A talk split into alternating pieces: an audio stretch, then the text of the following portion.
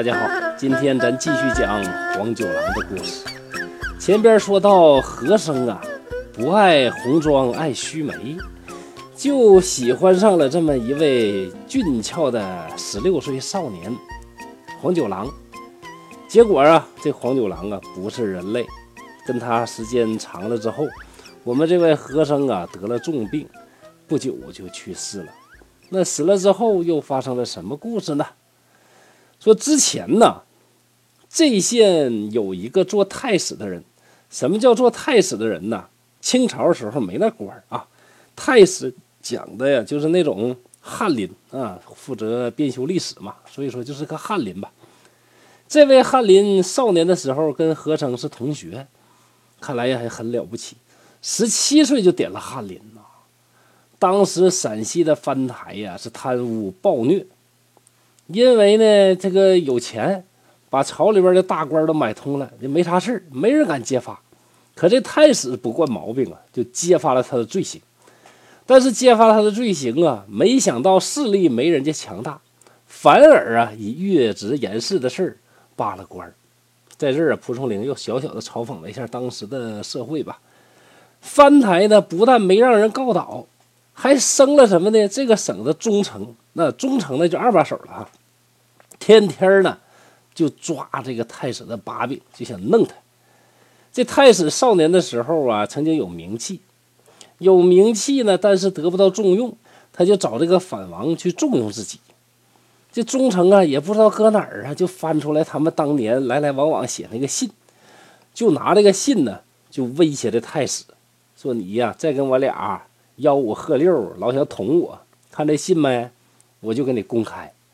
太史一想啊，哎呦我的天哪！这把柄落到仇人手里边，那还有个好啊！越想越怕，就自杀了。他的夫人跟着也上吊而死。没想到这太史死了一夜，死而复生了。突然醒来就说啥呢？说我呀，不是太史，我是何子霄。别人问谁叫何子霄我？咋回事啊？这么一说，提的呢都是老何家的事儿。这时候大家才知道，原来呀，这何子潇借他好朋友的尸体还魂了。大家留他住呢，他也不愿意出门啊，就跑回自己的老何家去了。府台一想，这不对劲儿啊！你自己说你是何子潇不行啊？那前边说了，他那个仇人呢，不是当上忠臣了吗？忠诚是啥意思啊？就是陕西的巡抚。仅次于总督是这一个省的二把手啊，也可以理解为这个总督是军政一把抓，主要是抓军，而这巡抚呢是主要抓政，政事上的一把手。这么大的官儿，那还了得？那这个忠诚啊，就以为你小子是不是装死，然后装复活，搁那嘎忽悠我呢？不行啊，你这人要不死。或者不倒台的话，那对我来讲威胁太大了，所以这府台呢就想方设法还要去弄他，就派人呢跟他要一千两银子，不给一千两银子呢就弄你。和珅啊没办法就答应了，那答应了答应了，你有钱吗？没钱呢。正发愁的时候，这九郎就来了。和珅看到九郎，什么愁事都忘了，什么生啊死啊，有人逼他呀，那没没关系，那悲喜交集呀，就非常开心。而且又要求和九郎做那种事情，你说到啥时候都忘不了啊？九郎就说：“哥哥呀，你难道有三条命吗？都死了一条命了，怎么还想那种事儿呢？”这和成就说：“我呀，我懊悔呀，活着没意思，累，不如死了好，死了挺好，也不知道咋的，我就还了魂就对九郎呢说自己的这些心事。九郎想了半天，说：“哎，幸好咱们再次相聚。你现在孤身没有伴侣，我不跟你说过我要给你介绍个大美女，我那表妹吗？我那表妹是又聪明又有智谋，人长得又漂亮，肯定能替您分忧。”和珅一想，也行，看看倒也行。大家如果呀听过我另一套专辑，讲过清朝朱神君的话。那您就能了解呀，清朝的时候，那时候那名士啊，都是个什么造型？呃，所以说蒲松龄即使不是那种人，恐怕呀，他身边也有好多那种人。具体细节不说了啊，大家可以看看那个。那总之在这里边啊，和珅啊也表现出这个意思，既好男色，同时女色呀，他也不是说一点不喜欢。九郎就说：“哎呀，不难不难，明天他陪着我的老母亲从这儿走，您呢就假装是我的兄长，到时候我来找水喝。你说。”驴子跑了，那就是同意了。你要说看我这表妹长得磕碜，你看不中呢。你要说这驴子啊，那老实搁那待着呢。这咱俩暗号说好了啊，明天照这个说，谋划好别分别了。第二天中午，九郎啊，果然带着一位漂亮的女孩从和尚门口过。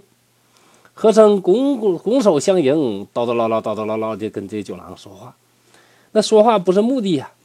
一方面欣赏自己喜欢的酒廊，另外一方面呢，也偷偷的斜眼看这女孩看这女孩长得峨眉秀眼，就如仙女下凡呐。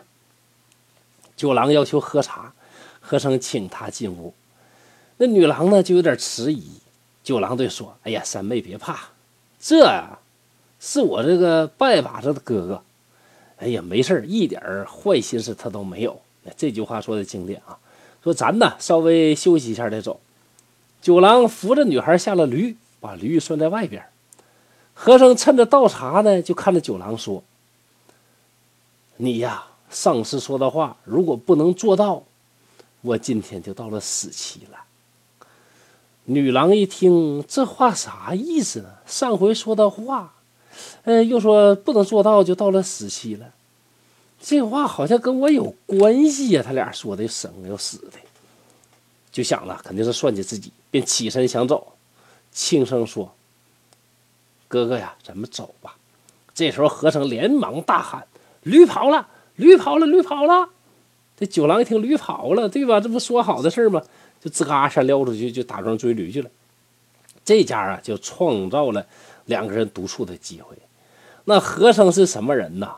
连小伙都不放过，何况是女郎啊！这个上来呢，一下就抱住这女郎的，就想要又做那种事情。哎，要不怎么说这故事是《聊斋》里最毁三观的一个呢？这女郎一看，我的妈，这都啥人呢？怎么就上来就这样呢？吓得脸色发紫啊，特别的囧啊，就喊九哥，九哥，你回来救我呀！那九哥哪有功夫管你呀？你呀，就搁这儿待着吧。有了你哥哥，我就金蝉脱壳了。所以说，九郎啊，管他那事儿早就跑了。女郎就说：“您呢都有妻子了，怎么还能糟蹋别人呢？”到这儿啊，又一次的说到了妻子。你看《聊斋》故事里边那些浪漫的爱情故事也好啊，或者这些狗屁叨叨的这些烂扯淡的瞎扯的故事也好啊，基本上都是有妻子的婚外情。可能那个时候人的感觉就是夫妻之间嘛，那就是什么同林鸟，呃，没办法了，就得在一起混。上天的安排，你要想追求爱情呢，要想整那浪漫的、刺激了，那这这种必须那都得是别的女人啊。所以说这个呀，也挺愁人的啊，也挺愁人的。就当时人的这个想法啊，真的是跟今天人很不一样啊，很不一样。就夫妻之间好像就根本就没有什么爱情，没有什么似的啊，跑题了。回到正题，女郎说完之后，和珅就说：“我呀，我没有家室。”女郎又说：“那你要是对着山，对着河起誓，不抛弃我，我才能从了你。”和珅真的就对天盟誓。这时候女郎呢，才不拒绝了。在这儿我们得分析一下啊，就我们这位和珅，他是不是真的没有妻室呢？呃，首先我们得先说一说啊，说最开始啊，这个和珅本人自己的这个本体，这个书上没有交代，看起来呢应该是没有妻子的。那后来呢，他借了他好朋友这位太史的身体，这个借尸还魂。那这位太史虽然有妻子，却也上了吊，所以这么看呢，好像啊还是可以的啊。相对而言呢，就这个。一个地方来讲啊，看来这个小何同志呢还算凑合，起码啊没搞什么婚外情，不像前边那些啊说的家庭光明正大的，啊浪漫悱恻的，整了半天全是婚外情。你看，好了，那这个和尚啊，对天对山对河起誓，告诉眼前的妹子啊，就说自己呀如何如何。这女郎呢就不拒绝了，就成了好事事后这九郎就回来了，你看这货啊，这不是拉皮条吗？女郎呢显出很生气的样啊，假装很生气，不给他好脸。九郎心说：“哎呀，你还装啥相啊？说这个何子潇啊，那以前是名士啊。”现在是太史，你看看，无论是前生还是今世，那都是非常牛的人物，而且跟我哥俩呢，呃，非常的非常的好，也不知道咋个好法，非常可以信赖。这事儿啊，就是告诉我婶儿啊，她也不会怪罪的。一直到了晚上，和尚留留这个女郎住下，女郎怕这个姑母啊责怪，坚决要走。九郎啊，愿意一人承担，没有事儿，我回去说。一人呢，上就走了。和尚和女郎住了几天，有个妇人带着丫鬟从门前过，一看这妇人呢，约呢也就四十岁，长相神情啊，跟这个女郎啊非常的相像。和尚一看，哎呀，这是你家亲戚呀！和尚啊就回头喊三娘，三娘出来一看，哎，真是自己的母亲。母亲看见三娘啊，便奇怪说：“你怎么在这儿呢？你这咋答呀？”在这儿干啥呀？我碰到如意郎君了，我在这儿伺候他，你没法说，无言以对。和珅啊，还挺会来事儿，把他的母亲请到屋里边施礼之后，告知详情。这母亲呢，一看，哎呀，行啊，不错啊，嫁个好人家，也没当回事，就笑着说：“九郎啊，这孩子气，这不好事吗？咋不跟我商量商量呢？”女儿呢，亲自下厨房做饭给母亲吃。和珅得到了家人三娘，是非常的高兴。但是想起来呀，不对呀！巡抚老大人呢，嘿搁这讹我的一千两银子呢，这银子交不上来呢，我也活不下去呀！这美好的生活啊，那就没法继续了。三娘一问，嗯，知道了咋回事，就笑着说：“这事儿啊，九郎就可能搞定啊，你愁啥呀？”和尚说：“那有啥招吧？这个？”三娘说：“哎呀，府台大人好啥呀？爱听歌。”而且更重要的是喜欢男孩啊！那我这九哥呀，第一唱歌唱的好听，第二啊，那男色方面，那我的九哥那可是不得了的呀！恐怕说这话的时候呢，三娘还不知道他的情郎哥跟九哥还有那么一点点小事情啊。那投其所好呢，把九郎献给他。旧冤可消，新仇可报。你怕啥的呢？和尚就怕呀，那九郎不肯去的可咋整？三娘说没事儿，你就苦求他，肯定行。隔了一天，和尚看见九郎来，跪下相迎啊。九郎就问说：“咱俩这两代都有交往，前世咱俩是这种好，今世咱俩又是这种好，用到我效劳，那我肯定不会吝惜我这个身子啊。”何必做这样呢？这和尚把计划说了一遍。九郎一听，我的妈，这不牺牲我吗？面带难色。三娘就说：“你还好意思面露难色？我当今呢，失身于我的郎君，谁造成的？不你设计的吗？你把我呀推到这儿，那进了这个坑。如果中途他被害死，离我而去，我做寡妇，那你怎么对得起我？怎么办？”九郎不得已呀，自己种下的种子啊，那今天结出这果你说咋整？和尚跟九郎一番谋划，就写信呢。原来跟他要好的这个一位叫王太史，这王太史啊牵线搭桥，就把九郎给介绍过去了。王太史领悟了信中的这个含义呢，就设宴招待府台，让九郎扮成美女跳天魔舞。天魔舞和天仙舞，虽然说咱没见过，没那级别，也没欣赏过，但是你用后脑勺子一想象，你也知道啊，天仙舞啊，肯定是特别美，那像仙女下凡一样，啊，像神女一样。天魔舞那肯定很魔性啊，这一魔性啊，那恐怕跳舞的时候那眼神啊，啪啪啪的带勾的，那小动作啥的呀，那是非常的妩媚。那肯定啊，对人那个吸引力啊，那是非常厉害的。那特别是对这种老男人，对不对？那府台一看，我去了，越看越着迷呀。那就跟当年吕布看貂蝉跳舞似的，哈喇子都淌酒里了，就极力的向王太史要求：“哎呀，王大人呐，这您呐，要是能把这个女孩送给我，那我真，我这辈子我都感谢你，我感谢你把我祖宗啊。所以出重金的要买酒郎，就怕不成。王太史啊，你看也姓王啊，这个王太史呢，就假装沉思，哎呀，像难处似的。”考虑了好久，最后呢一想，哎呀，看您的面子，我是忍痛割爱。这一下呢，府台高兴的不得了，所有成见全都消了，成功入局。府台得到酒郎是形影相随，片刻不离。原来什么妻妾侍女十多个，全都视成粪土啊！这是三千粉黛无颜色呀。酒郎的一切什么饮食用具呀，那跟王侯一样啊，那真当个宝啊！并且呢，这府台还赐给九郎万两白银。半年的功夫，府台就病倒了。为啥病倒？前边咱们何公子是咋死的？那还有这书里边好多被狐狸缠住都咋死的？毕竟我们这府台也好，我们和尚也好，不是前边讲的伏虎的大将军那种的，对不对？没有那个能力。结果呢，府台就 over 了。九郎一听府台死期不远了。那还客气啥呀？就载上金银财宝，假装啊送到府台原籍去。府台很快就病死了，结果这些财物啥的都让咱这个九郎给吞了。九郎拿出钱，又盖房子、买家具、雇仆人、雇丫鬟，这母亲呐和婶婶呐都过来一起住。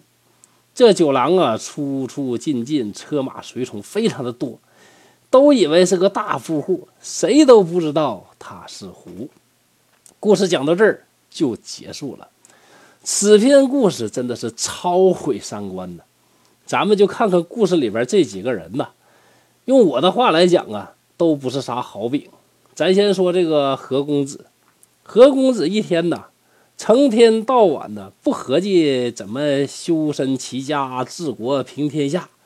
也不想什么诗词歌赋灌溉中华，天天就研究啊，怎么追求男色，怎么追求女色，怎么能坐拥美人，怎么成其欢好，自己的命都搭理了。到了第二世再世为人的时候呢，还要惦记男色。后来实在实在没招了，也确实可能是怕死，那接受了这个九郎的建议，然后又设了这个计策，把人家女孩诓过来。啊，成为了一对儿，不知道是神仙情侣啊，还算是狗男女。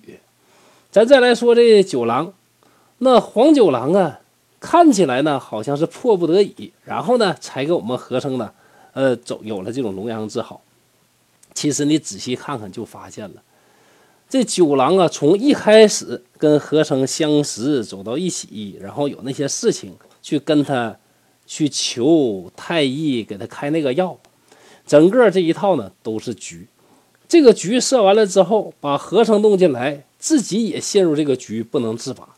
本来想着吧，把我这个表妹献上去，哥哥我金蝉脱壳，这事儿啊就不用我管了，我就成功上岸了。没想到呢，又让自己的妹妹给坑了一顿，上人家那呀去给人家当男宠。好在呢，成功的把这个府台呢。给弄死了，还把家产给骗到了手，你说这都是什么玩意儿？再看看这位呢三娘吧，三娘本来呢好像是天真无邪的，被哥哥呀还有和生设局给骗进来了，在对方呢半强迫这个半自愿的这么情况下呀，跟和生呢这个走到了一起。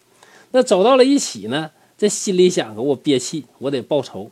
我这哥坑我，那反过来我就得坑你，把你坑了呢，就能把我的郎君救出来，何乐而不为呢？于是呢，又设局，把那个他的哥哥黄九郎骗去给人当男宠。你看这几位呀，这个阴谋诡计呀，真是一个更比一个强，终于啊，构成了这个特别毁三观的故事，叫做黄九郎。所以说《聊斋志异》嘛，不仅仅。有像神仙一样的鬼女聂小倩，也不只有恐怖恶心如画皮，也不只有那种笑得如花一般灿烂的英宁，还有今天所讲的黄九郎、何子潇这种啊人性上啊有巨大问题的人物。正是由于啊这样啊不同角色、不同形象人出现，才让我们《聊斋》四百多篇故事光怪陆离，各有风采，而不是千篇一而不是千篇一律。